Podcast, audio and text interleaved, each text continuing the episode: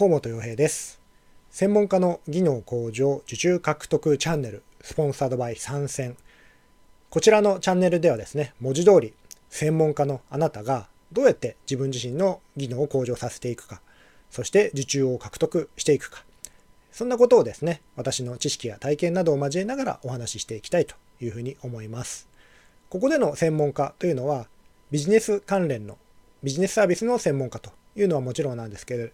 もちろんなんですけれどもそれ以外に何か講座を提供しているとかレッスンを提供しているですとか、まあ、そういったような専門家の方も含んでいます。今回第1回はですね専門家の9割が間違えるこれをしちゃダメというテーマにて一見大事なこと必要なことのように思えるんだけれども実はこれをしちゃいけませんよ。むしろ逆効果ですよ。ということをですね、お話ししていきたいというふうに思います。こちらの番組はですね、参戦の提供によって行われているんですが、参戦とは企業と専門家をつなぐ3回コンサルサービスのことです。専門家のあなたもですね、この参戦に登録しますと、えー、業務の依頼や発注が得られやすくなると、そんなサービスになっておりますので、ぜひご登録ください。登録は参戦のウェブサイトもしくは株式会社東風社のウェブサイトからお願いいたします。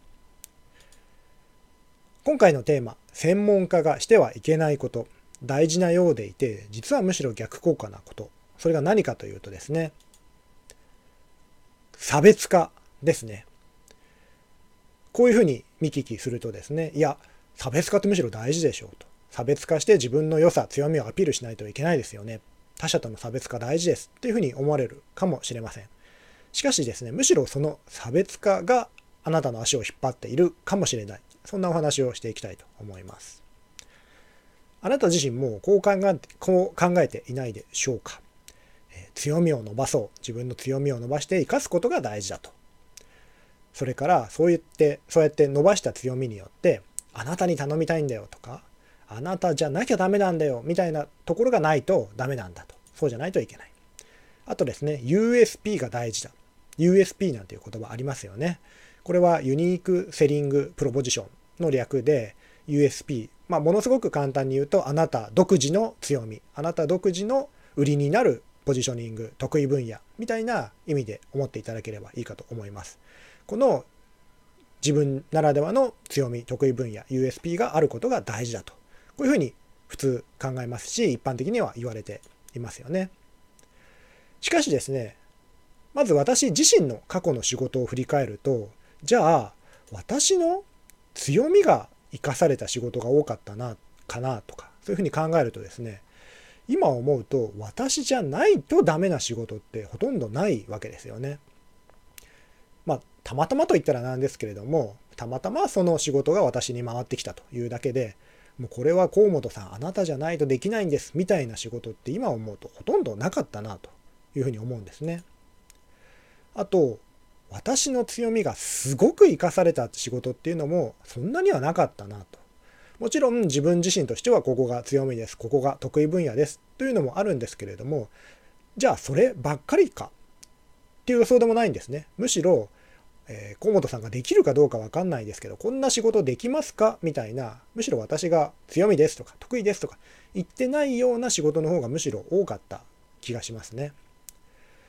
なので今お話ししたような、これできますか？みたいな、そういった本当にまあたまたま私私が思い浮かんだりですとか、あと、まあ、その時の需要のトレンドにたまたま乗ったような業務が多かったわけですね。直近で言うと、私のビジネス研修で言うと、えー、一時期ロジカルシンキングの講座のご依頼が増えまして、まあ、私自身もちろんロジカルシンキングは得意とするテーマの一つではあったんですけれども決してメイン商品としてすごく売り出したわけではなかったんですね。でもたまたまそのような需要が重なって私も行っているうちに、まあ、だんだん私自身の得意分野にもなっていて知識や経験も溜まっていってでそれをもとにして本を出すに至ったというようなこともありますのでまあ、本当にたまたまと言ってしまうとあれなんですけれどもその時のトレンドとか、えー、巡り合わせとかそういったものがむしろ強みとか差別化よりも多いんではないかなと思います。それとですねどうしても、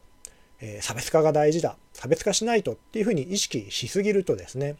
差別化っていうのはある意味、まあ、他と違うことですよね。簡単に言うと。他と違うこと。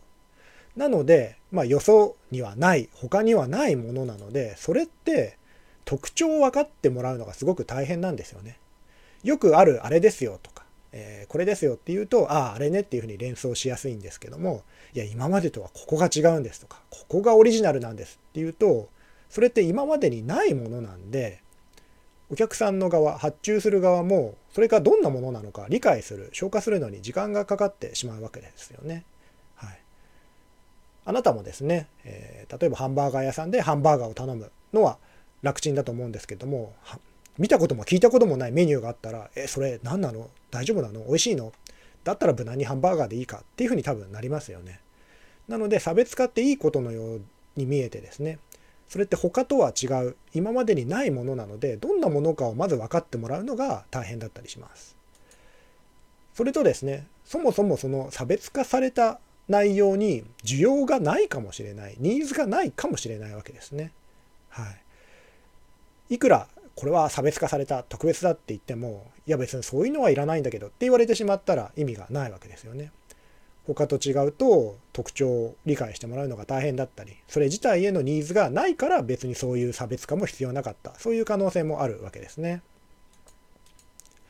なので一般に専門家に求められているのはですねまず誰もが分かることをあなたはちゃんとやるということですね。差別化だ強みだ USP だという前にまずは、えー、誰でも分かることをちゃんとコツコツやるとはいで差別化しなきゃっていうふうに差別化自体を目的にしないことが大事ですね。差別化だっていうふうに言ってしまうと、えー、それ自体が目的になって結局それがどういいのとか、えー、何の役に立つの誰の役に立つのっていうふうになってしまいますので、はい、差別化自体を目的にしないというところがポイントかと思います。はい、えー、専門家の技能向上受注獲得チャンネルいかがでしたでしょうか？はいではまた次回も是非ご視聴ください。ありがとうございました。えー、参戦がお送りいたしました。